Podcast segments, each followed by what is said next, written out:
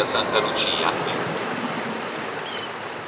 Привет, меня зовут Сергей Нестер, и вы слушаете подкаст «Полуостров», в котором я рассказываю о том, как мы переезжаем в Италию. Я знаю, что заниматься спортом лучше голодным, но вот хорошо ли записывать подкаст голодным, я не знаю. Честно говоря, я ужасно голоден. Ребята, я есть хочу ужасно. Но я все-таки запишу подкаст, а потом пойду обедать. Такие правила.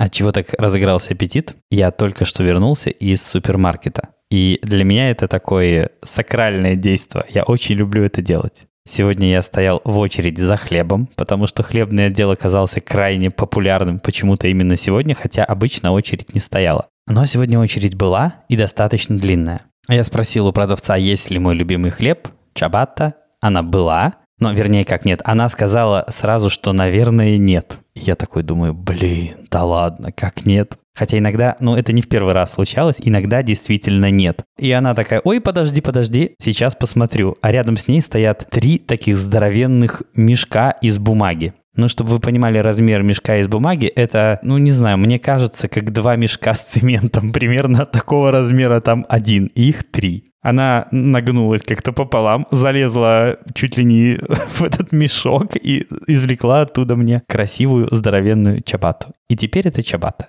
лежит у меня на столе в бумажном пакете. И пахнет, зараза, через бумажный пакет.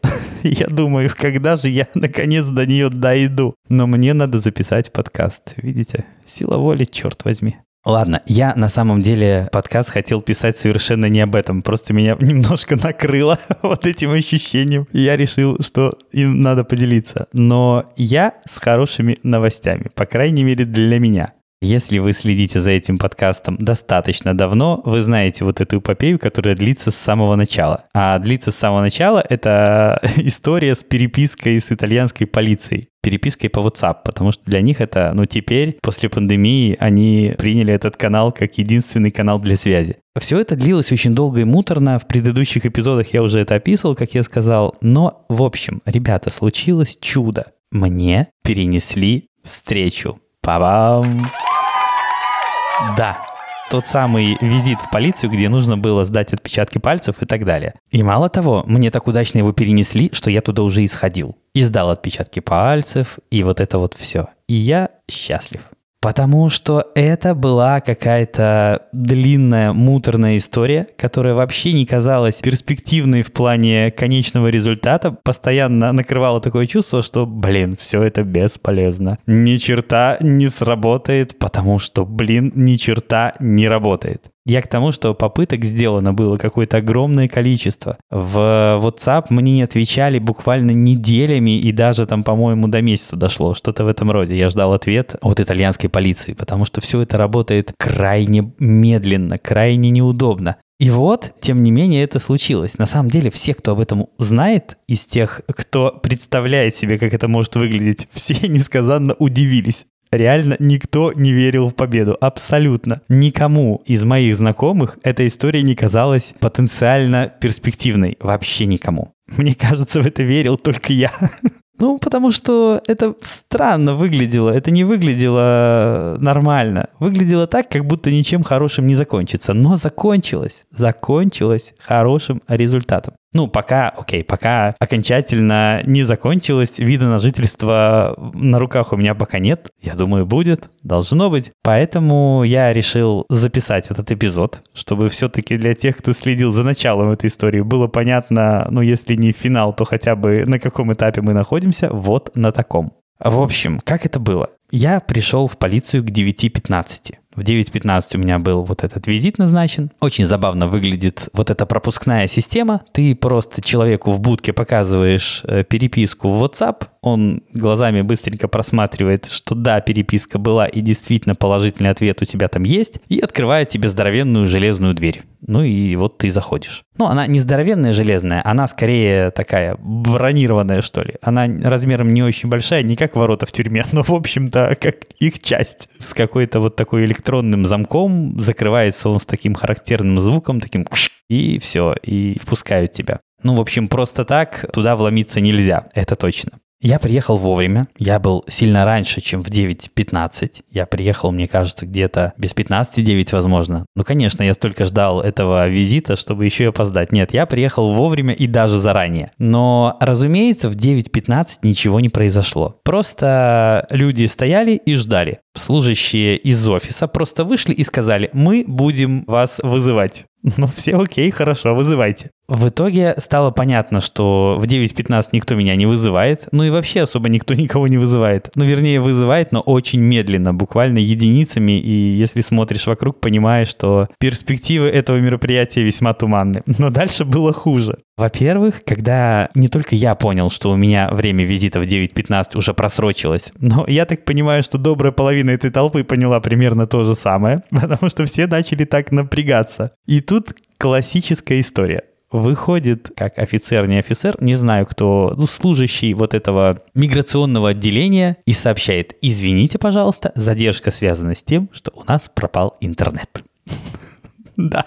И все такие, понятно. Но никто не ожидал продолжения хорошего от этой истории, потому что было ясно, что типа все пошло не по плану и так далее. Хотя я подозреваю, что это не то, чтобы я такой везунчик. Просто думаю, что подобные вещи случаются у них каждый день, и просто в этот день вот такая. В другой раз какая-нибудь база зависла бы, еще что-нибудь. Потому что это Италия, детка, тут так работает. В общем, люди начали толпиться у этого входа, потому что всем стало понятно, что время их визита уже прошло, и вроде как надо что-то делать. Вышел другой офицер, или, как я сказал, не знаю, офицер он или служащий, и начал всех сортировать по кучкам. Это было очень смешно. То есть он смотрел, у кого на какое время, и расставлял людей кучками человек по 6-8, примерно как мне показалось. И понятно, что, ну, вроде он их расставил, мотивируя это тем, что, ну, надо же какой-то порядок соблюсти, а то смотрите, у нас тут все не по фэншую, нехорошо стоит. В общем, этого порядка хватило реально на минут 10-15, не больше.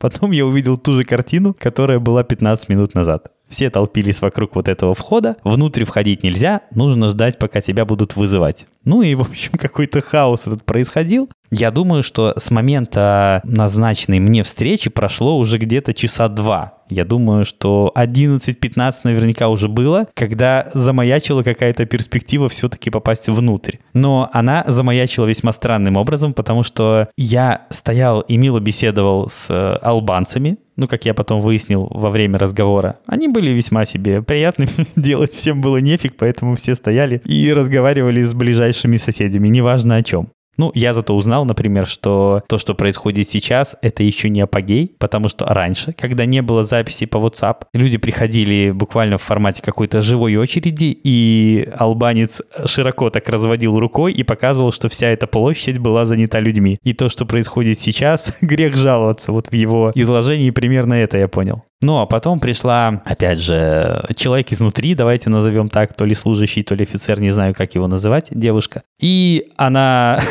В общем, как получилось. Передо мной стояли два албанца, вернее, албанец и албанка. Мы с ними беседовали, потому что они пришли раньше, чем я, еще раньше. И, в общем-то, я стоял третьим за ними, к этому вот вожделенному двери вот этой, чтобы туда внутрь попасть. Пришла служащая и просто поставила меня прямо перед ними. Ну, буквально, говорит, вы станьте здесь, вы станьте здесь, а вот вы вперед. Я не понимаю, по какому критерию она переставила меня вперед, но это как-то было очень странно. Мне было даже неловко перед теми людьми, с которыми я только что разговаривал, потому что вроде как, ну смотри, был же человек нормальный, и вот смотри, ну как-то как-то так. Ну нет, это на самом деле смешно сейчас, но было как-то даже не очень удобно. Ну, Понятно, что от меня это не зависело, но все равно какая-то ситуация была достаточно дурацкая.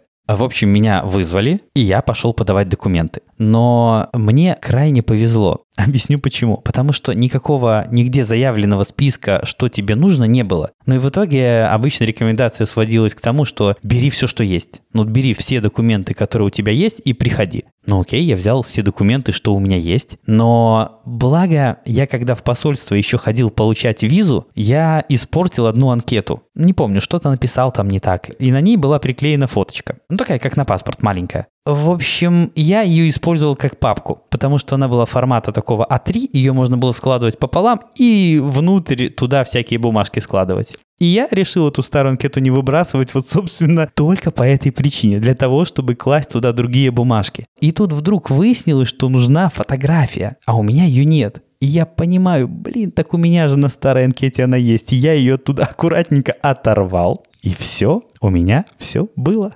Удивительно, удивительно, каким образом она понадобилась, потому что я не знал про фотографию, я не знал, что она нужна. Тем более я понимал, что меня будут фотографировать. Ну, догадаться можно было бы, если бы не этот факт. Я знаю, что они фотографируют тебя буквально там в фасы, профили, вот это вот все, и я решил, что, наверное, по этой причине фотки-то и не нужны. А на самом деле нужна. Тебе дают такую маленькую квадратную карточку, на которую они вклеивают твою фотку, а снизу есть такое поле для подписи. И кроме этого у меня была целая папка документов. Там было все, что угодно. Было все. Но у меня почти ничего не попросили. Из этой папки, которая у меня была с собой, я не задействовал почти ничего. Буквально вот один вот этот, такая квитанция, которую нужно было отправить через почту в течение 8 дней, когда ты прибываешь в Италию. Это называется речевута по-итальянски. Ну, фактически это замена вида на жительство на тот период, пока у тебя нет вида на жительство. Ну, вот что-то такое. И все. Мне задали буквально пару вопросов,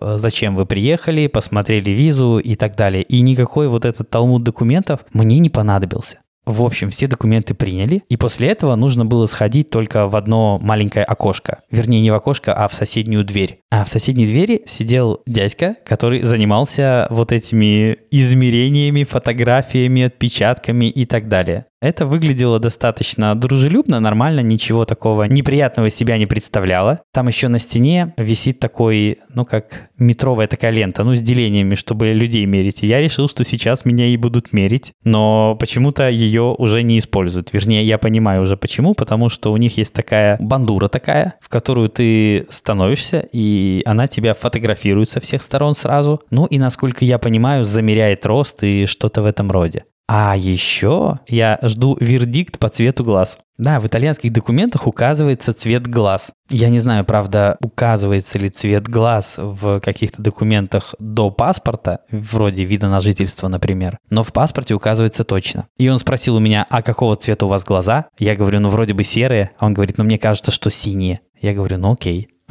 Ну вот как-то так. В общем, пока не знаю, какого цвета впишут, но какие впишут, такие и будут. Не так уж критично для меня, какого цвета там будут указаны глаза, но интересно.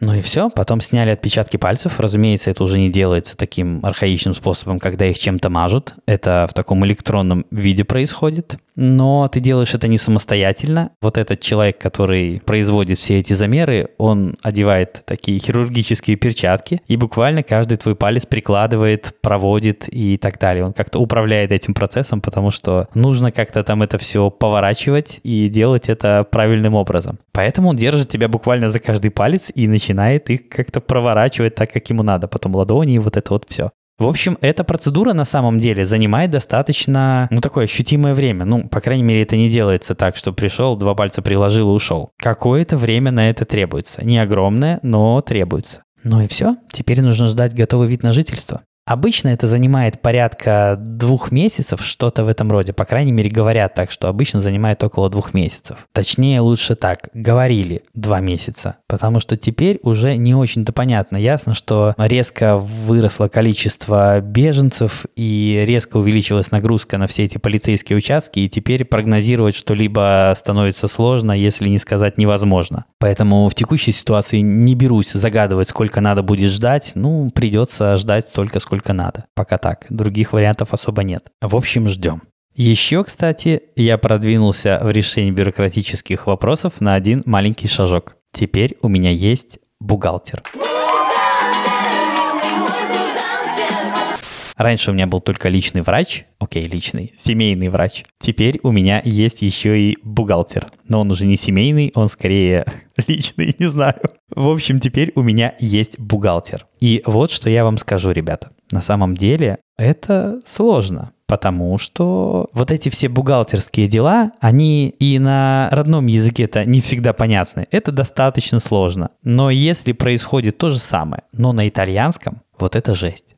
И надо, кстати, отметить такой момент, что обсуждать налоги на итальянском оказалось гиперсложно. Я до сегодняшнего дня наивно полагал, что по-итальянски я говорю, но это просто какая-то невероятно сложная вещь. Но я справился. Надеюсь, что я понял все верно. Хотя, возможны варианты. Ну, окей, давайте, давайте надеяться, что понял все правильно. И теперь итальянское государство будет получать от меня корректные выплаты по моим пока не фантастическим, надо признать, доходам, но надеюсь на лучшее. Кстати, еще такой момент интересный. Знаете, есть такие офисные папки, ну, обычные, на которых на корешке пишут год и так далее. Ну, обыкновенная такая бухгалтерская папка. В Италии они, конечно, такие же, обыкновенные бухгалтерские папки. Ну, глобализация, все дела. Конечно же, они во всем мире одинаковые. Но вопрос в том, в чем они хранятся. Это такой здоровенный резной деревянный шкаф. Это вообще не похоже на, знаете, наши вот эти офисные стеллажи, такие ровные, лаконичные, без лишних деталей. Там реально резной деревянный шкаф на таких массивных ногах. В общем, выглядит это очень по-итальянски. Я выложу фото этого шкафа в нашем канале, в канале этого подкаста. Он называется «Полуостров». Если еще не подписаны, можно подписаться. Найти легко. Просто в поиске в Телеграме ищите «Полуостров» и найдете. Ну и понятно, в этом канале я публикую не только фото шкафов бухгалтеров, но и всякие другие итальянские интересные штуки. Поэтому у вас будет возможность увидеть то, о чем я пытаюсь рассказать словами. Да, кстати, если кого-то интересуют э, вопросы такого более практического характера, например, сколько стоит бухгалтер в Италии, я могу сказать, сколько стоит. В моем случае он стоит 400 евро в год. Ты платишь 400 евро и получаешь бухгалтера. Вот примерно так все устроено. Ну, не знаю, насколько эта информация вам нужна, но вдруг кому нужна. Окей, хорошо. Не забывайте, пожалуйста, оставлять оценки и отзывы к этому подкасту. Это очень поможет другим людям его услышать. Ищите нас во всех соцсетях по хэштегу «Живой итальянский». А на сегодня все. А престо.